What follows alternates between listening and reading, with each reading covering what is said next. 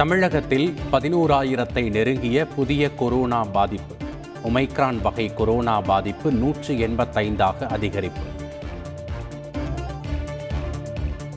சென்னையில் ஒரே நாளில் ஐந்தாயிரத்து தொன்னூற்றி எட்டு பேருக்கு கொரோனா.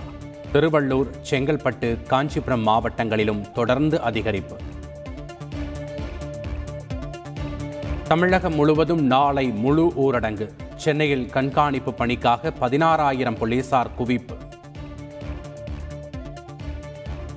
முழு ஊரடங்கு நாட்களில் திருமணங்களுக்கு செல்வோருக்கு அனுமதி.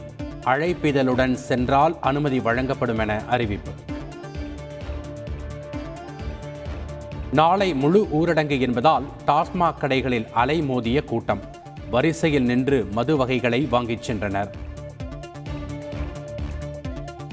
ஐந்து மாநில சட்டப்பேரவைகளுக்கான தேர்தல் தேதி அறிவிப்பு. உத்தரப்பிரதேசத்தில் ஏழு கட்டங்களாக வாக்குப்பதிவு நடைபெறும் என அறிவிப்பு. உத்தரகாண்ட் பஞ்சாப் கோவா மாநிலங்களில் ஒரே கட்டமாக பிப்ரவரி பதினான்காம் தேதி தேர்தல். மணிப்பூர் மாநிலத்தில் இரு கட்டங்களாக வாக்குப்பதிவு நடைபெறும் என அறிவிப்பு. ஐந்து மாநில தேர்தலில் பதிவான வாக்குகள் மார்ச் பத்தாம் தேதி எண்ணப்பட்டு முடிவுகள் அறிவிக்கப்படும். இந்திய தேர்தல் ஆணையம் அறிவிப்பு.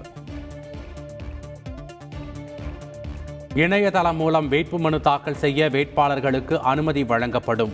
இந்திய தலைமை தேர்தல் ஆணையர் தகவல்.